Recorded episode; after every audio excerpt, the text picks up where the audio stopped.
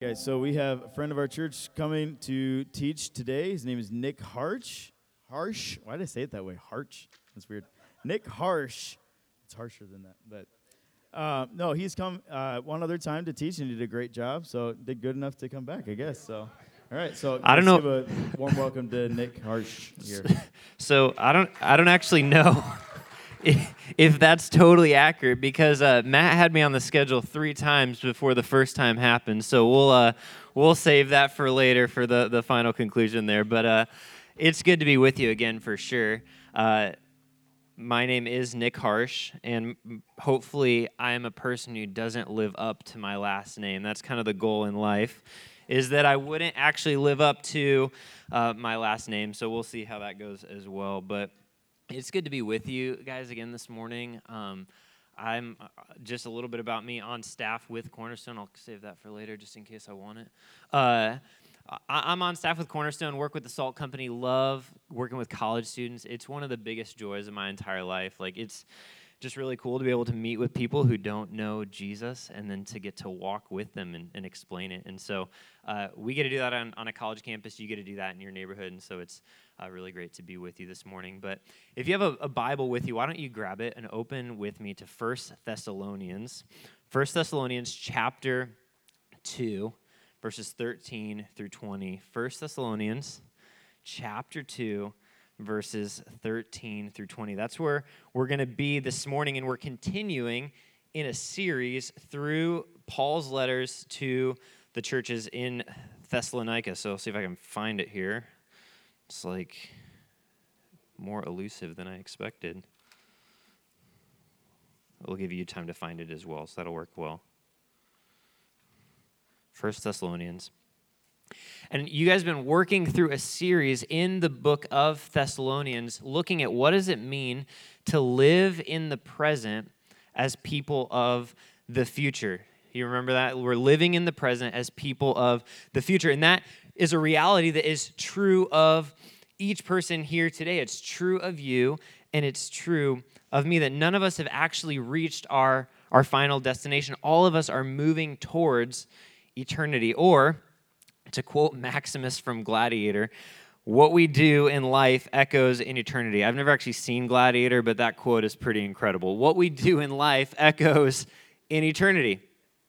I have a friend who says it this way life is short, death is certain, and what you do with Jesus will determine where you spend eternity. And I think for many of us here this morning, we understand that at an intellectual level. Like we know the right theological answers. The, the difficult thing, though, is to live like it, right? To live now in light of we, what we know will be true then, to live in the present as people of the future. And Paul, in his letters to the Thessalonians, he's going to circle around this idea over and over and over. And he reminds the Thessalonians time and time again that what you see isn't always what you get. They were actually moving towards a future hope that is waiting for us. And so we're going to be back in Thessalonians today. And specifically today, we're going to get an excellent example of what it looks like to live in the present as people of the future from the Thessalonian believers. That's what we're going to see today. Before we jump in, I have a story to share with you. Last time I was here, I think I shared that I've been married to my wife, Rachel, now for about two and a half years, two years, seven months, like two days ago, something like that. I only know that because we do this thing where we celebrate kind of like every month, and she reminds me how many months we've been married, which I wouldn't remember that otherwise. But we've been married just over two years, two and a half years now. Um, but there was actually a moment when we first started dating that I was very nervous that things would not work out. And the reason is because three weeks after we started dating, Rachel got on a plane, flew to China to share the gospel with college students on a missions trip. Clearly, I made a great impression, right? She's like, see ya, I'm going to China. Okay? But that wouldn't have been that terrible except that her team also had this rule that they weren't allowed to call or text people from home except for during four different designated times. So basically, every two to three weeks, they were able to call home, which is terrible, right? That's like not the most ideal long distance dating relationship situation. And so the whole summer, I was spent wondering, like, is this girl gonna forget who I am? Is she gonna still be interested when she gets back? Um, are we still going to be dating at the end of this summer? Those were kind of the questions that were running through my mind. And you can see why then those four moments or four calls were really big deal, right? So you got four moments to make a great impression, to keep this relationship alive. And so during one of those four specific phone calls, I remember that, you know, Rachel, she reached out to me via email, which is kind of a weird way to communicate with somebody you're dating. At least that's what it felt like to me. But we scheduled a time that we would call one another. Worked out great. The problem was that the place I chose had really terrible Wi Fi. Not a good move on my part. It had really terrible Wi Fi. So I'm there at the moment that we're supposed to talk to one another. I'm in a spot. I don't realize the Wi Fi is bad. I click the FaceTime app to try to video chat with Rachel. Kind of wait, wait, wait. Nothing, right? The call is dropped. It's like any love struck boyfriend would do. You know, I try to dial again quick. I like reply again. Wait, wait nothing. Finally, I decided okay, well, if I can't video chat with Rachel, then maybe we can at least talk on the phone. And so I clicked audio call and waited while the phone rang. And obviously was really thankful when, you know, Rachel picked up the phone. It's like, hey, how's it going? You know, this is going somewhere, I promise. You're like, why do I care about this right now? okay.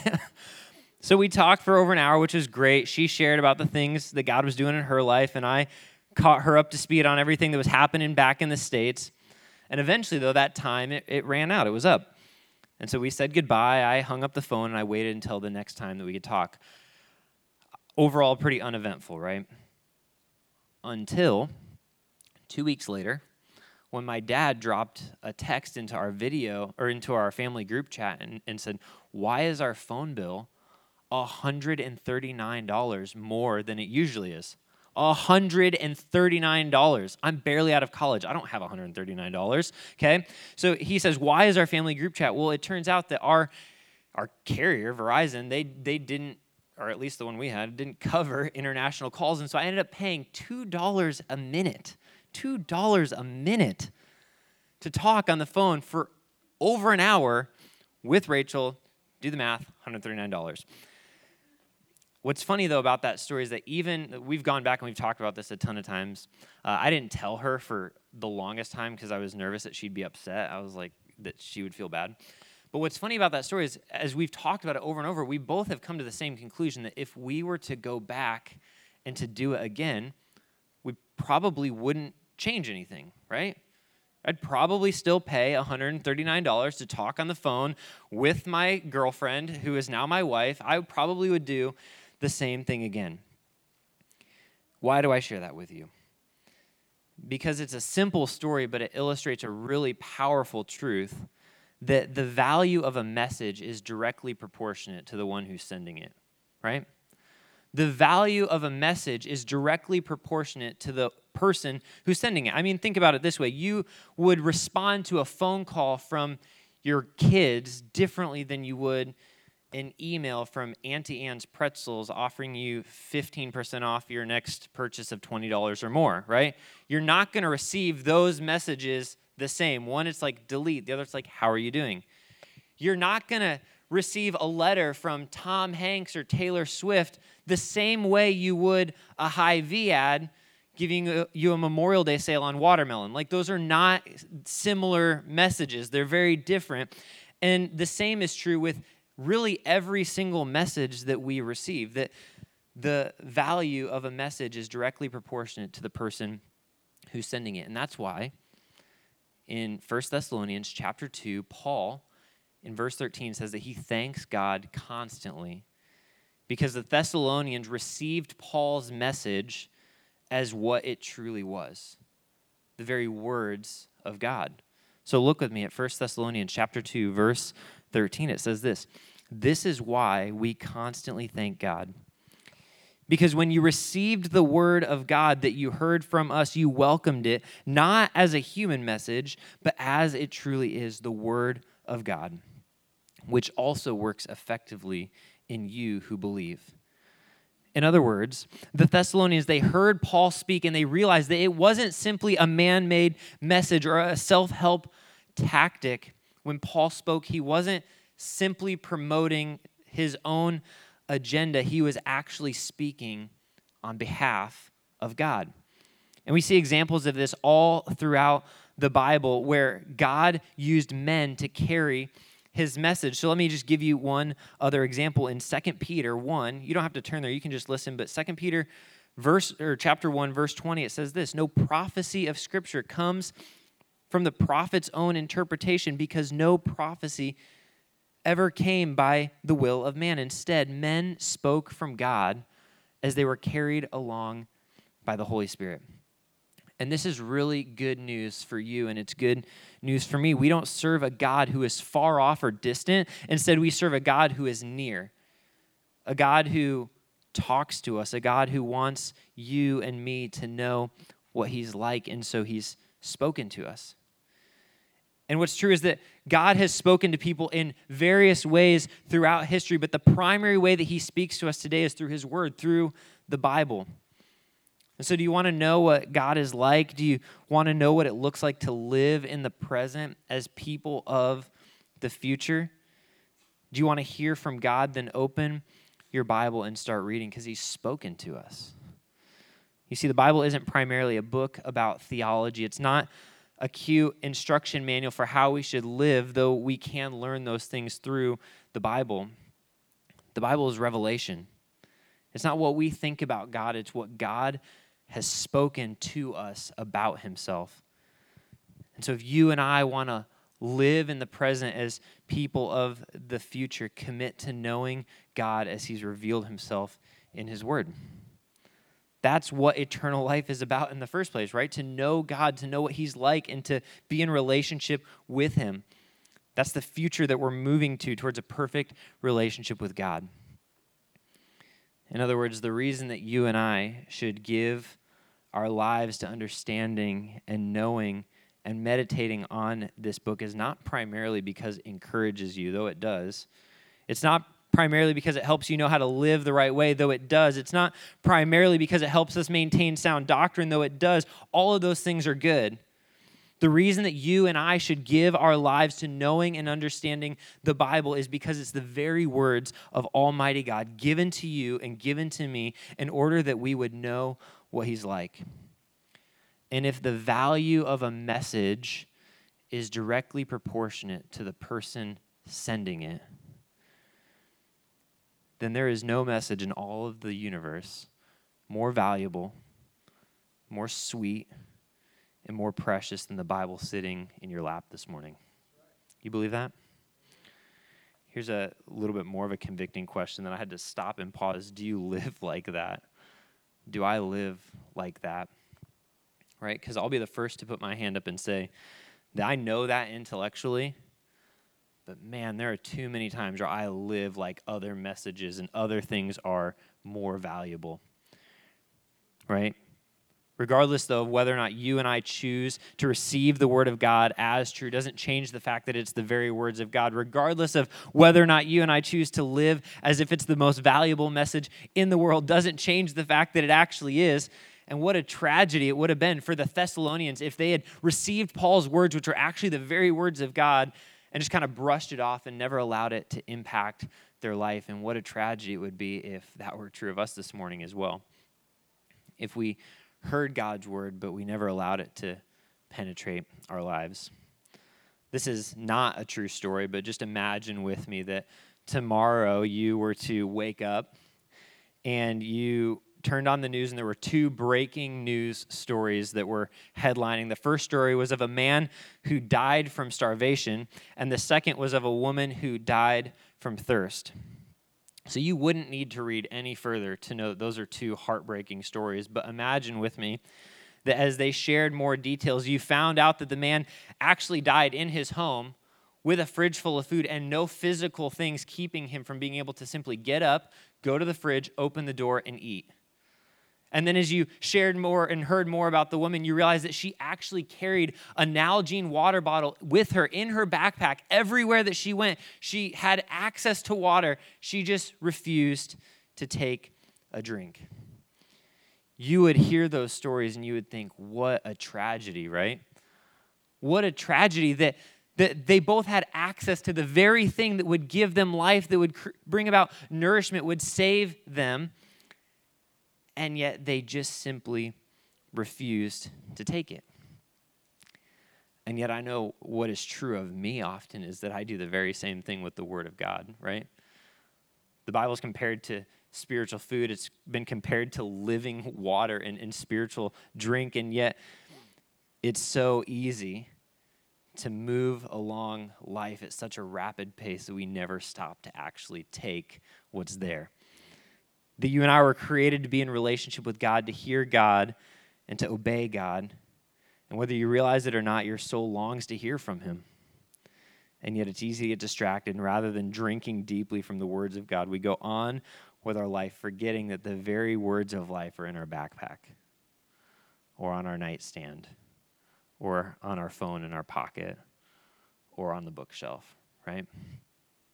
And now you can see why Paul doesn't cease to thank God in 1 Thessalonians. He's like, I am so thankful that when you heard this message from God, delivered by us, that you received it as what it really was. It was the very words of God. But the question that comes to my mind is how did they know?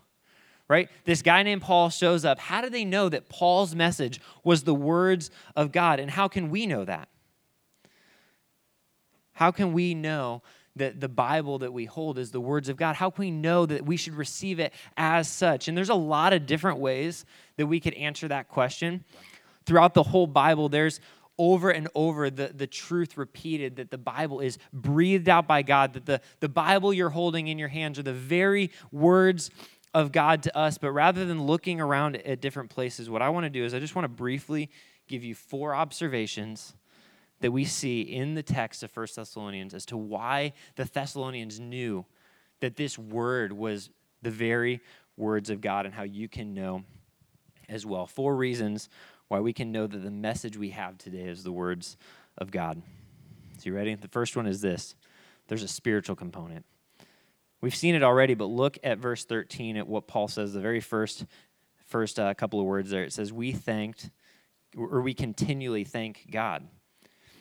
And it'd be really easy to read past that and to miss the fact that Paul is actually thanking God for the fact that the Thessalonians received the words of God as the words of God. Do you notice that? Paul's saying, Thank you, Lord, that they received the words of God as the words of God. And that's because there's a sense in which God has to open our eyes in order for us to know that the words of God are the words of God. He enables us to hear, He's the one who helps us understand and God, in His kindness and in His grace, leads us to the truth by the power of His Spirit. You see that earlier in 1 Thessalonians. I'll just read it for us. 1 Thessalonians chapter 1 verse 4 Paul says this for we know brothers and sisters loved by God that he has chosen you because our gospel did not come to you in word only but also in power in the Holy Spirit and with full assurance. In other words the spirit impacted not only the inspiration of the message, but also the delivery and the presentation and the understanding or the receiving of the message as well. And so, how do we know that the message we have is the Word of God? Well, number one, there's a spiritual component that God opens our eyes to see it. And some of us here in the room are so comfortable with that idea, right? Because that's your story. Like if somebody came to you and said, How did you come to know and follow Jesus? How did you come to know that the words of God were the words of God? You're like, I don't know. I was just like there one day and I heard it and then like God opened my eyes and just I believed. And that's your story. Some of us here, though, maybe are a little bit more analytical, and, and that idea doesn't settle quite as easily on us. It sounds like circular reasoning. And if that's you this morning, I just think it's really helpful to acknowledge that even though Paul is going to thank God that he opened the eyes of the Thessalonian believers. That's not how Paul argues for the truth of the Bible. In fact, we see in Acts chapter 17 where we get a, a narrative account of Paul's uh, trip to Thessalonica, what it looked like for him to speak the message to the Thessalonians. So just listen to this. It says this After they passed through Amphipolis and Apollonia, I'm not sure if that's the right way to say those, but they came to Thessalonica. Much easier to say. Where there was a Jewish synagogue. And as usual, Paul went into the synagogue, and on three separate Sabbath days, he reasoned with them. So, reasoned from the scriptures, explaining and proving that it was necessary for the Messiah to suffer and to rise from the dead. This is what he said This Jesus I'm proclaiming to you is the Messiah. Some of them were persuaded and joined Paul and Silas, including a large number of God fearing Greeks as well as a number of the leading women. And so there's the first way that we kind of can know is, is there's a spiritual sense, which God opens our eyes, but there's also an intellectual component that, that Paul uses reasoning and yet he reasons with the mind and, and god uses that that the message paul proclaimed the message that we believe is not one of blind faith that it's a faith rooted in facts, and the Bible never presents spirituality and rationality as opposed to one another. In fact, Paul honors the Bereans because when they heard Paul's message, they studied it to make sure that what he was saying is true. And so there's a spiritual component, there's an intellectual component, but third, there's a social component. So look at uh, 1 Thessalonians chapter 2, verse 13 again. It says this When you received the word of God, catch this, that you heard from us, you welcomed it, that you heard from us. So the message has to have a messenger. And the way a message is delivered often impacts the way that it's received. That doesn't mean that a message is true or false based on the way it's delivered. That's not what is true because it's possible for somebody to speak a message of truth with no grace to you. And it's possible for somebody to lie straight to your face with a smile, okay? But what I am saying is that for some of us, the way that we first came to understand the power of the gospel is because we saw it lived out in the life of somebody else. And in many ways, that was true for the Thessalonians. Listen to the way Paul describes his interaction with them. He says, For we never came with words of flattery, as you know, nor with a pretext for greed, God is witness nor did we seek glory from people, whether from you or from others, though we could have made demands as apostles of Christ. But we were gentle among you, like a nursing mother taking care of her children. I think it's just a good reminder that the social component isn't enough for somebody to place their faith in Jesus or to believe the message of the Bible. But it often is enough to keep people from giving it a chance, right? How often do you hear people say, I don't go to church because it's full of hypocrites? It's like that's a social component. It's like they don't love the way that the message is delivered or the way that we live our life, right? So, how do you interact with a person who wants nothing to do with Jesus? You love them the way that Jesus loved you, even when they reject it, even when they don't want anything to do with it, even when they don't care what you have to say.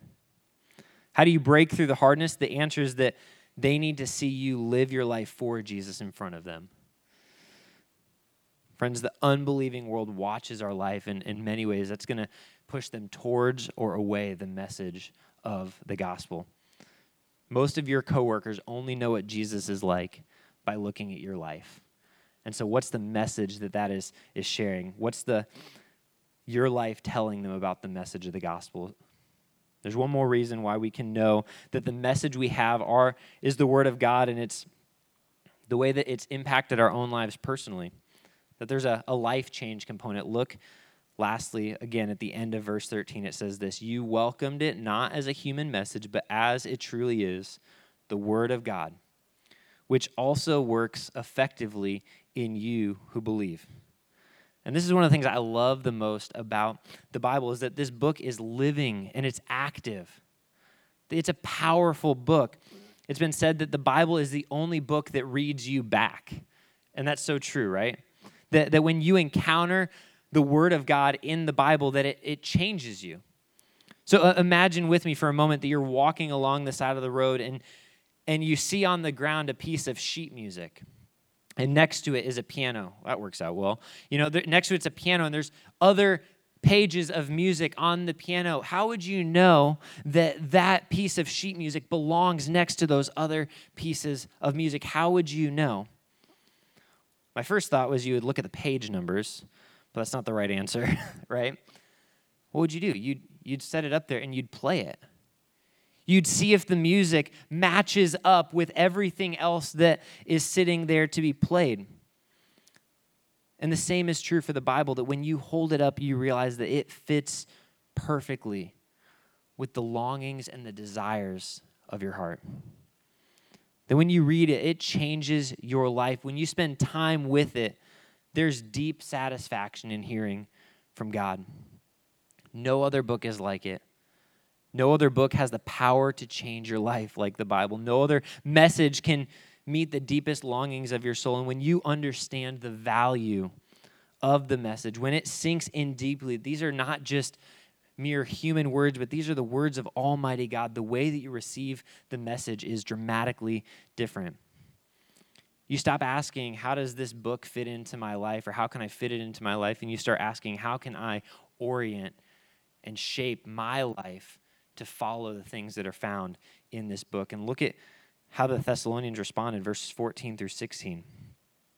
So they received it not as mere words of humans, but as what it is, the directly from God, and it says this For you, brothers and sisters, became imitators of God's churches in Christ that are in Judea, since you have also suffered the same things from people in your own country, just as they did from the Jews who killed the Lord Jesus and the prophets and persecuted us. They displeased God and are hostile towards everyone by keeping us from speaking to the Gentiles so they may be saved. And as a result, they are constantly filling up the sins to its limit. And the wrath, and wrath has overtaken them at last.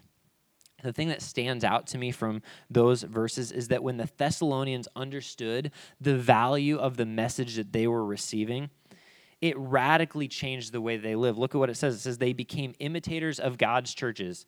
They didn't just hear it, but it actually changed the way they lived. They started imitating other churches that were following Jesus. The message was more to them than just an interesting fact or a theological idea, it was a life changing reality. So much so that they were willing to suffer for the message. And that's what you see in verse 14. It says this Since you also have suffered for the same thing or the same things from the people of your own country. That they they lived a life that caused them to stand out in such a way that they were willing to suffer for it simply because they were willing to be obedient to the message that Paul had proclaimed to them. It changed their life. It wasn't just a cool idea they heard that went in one ear and out the other. It actually radically changed the way that they live.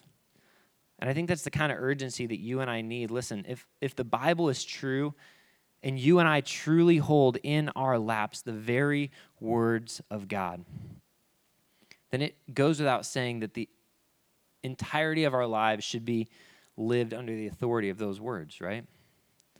That there's no sacrifice too great in order to live in obedience to what it says. And every moment of suffering that you and I endure on the path to obedience is, is worth it because this world is not our final destination. And I don't know about you, but when I think about that, and then I step back and evaluate my own life, right? Like, just said, like, this word is the most valuable thing that you hold. Like, you don't own something in life more valuable than the Bible that's sitting in your lap. Like, those are the types of things that we've been saying this morning. And then when I hear that and I step back and I'm like, okay, so what does my life look like? It takes about three and a half seconds before I realize that I fall really, really short of everything that I just said.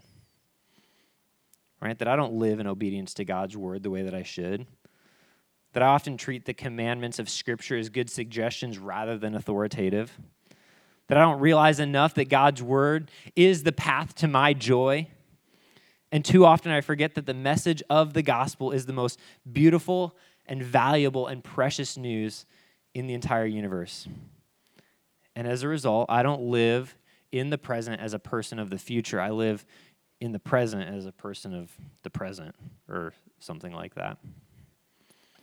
And yet, that's the message of the gospel, isn't it? That our first parents, Adam and Eve, they ignored the word of God and they did their own thing. And ever since then, humanity has been inventing thousands of ways to turn down the volume of God's voice and to turn up the volume of literally everything else. We don't listen the way we should. We don't value the message for what it truly is the words of Almighty God. And so, what did he do? He didn't write the words with a bigger font, though we can actually make the font bigger on our phone. He didn't add more exclamation points to try to get the point across. He didn't use more eloquent words and try to persuade us that way. Instead, he actually became the Word. He dwelt among us. He lived a perfect life of obedience, and then he willingly died the death that you and I deserve. And as Jesus, the author of life, gave his life for you and for me, he cried out, It is finished. And with those three words, he declared that you and I can be fully, freely, and forever forgiven because of the death, the burial, and the resurrection of Jesus. It's truly the most beautiful news that you could ever hear in all of the world. No questions asked. And so, the question that, that I want to leave you with this morning is this What are the things that keep you from hearing the voice of God through His Word? What are the things in, in life that, that turn up the volume of everything else and turn down the voice of, of God in your life? What are the steps that you can take this week to, to change that specifically? My prayer this week is that we would receive the words of God as what it truly is the, the very words of God. That we would live in the present under the authority of His Word as people of the future who are made to be in a relationship with our Creator. And that we would know Him more deeply through His Word and that we would learn to love the sound of His voice this week. Let's pray together.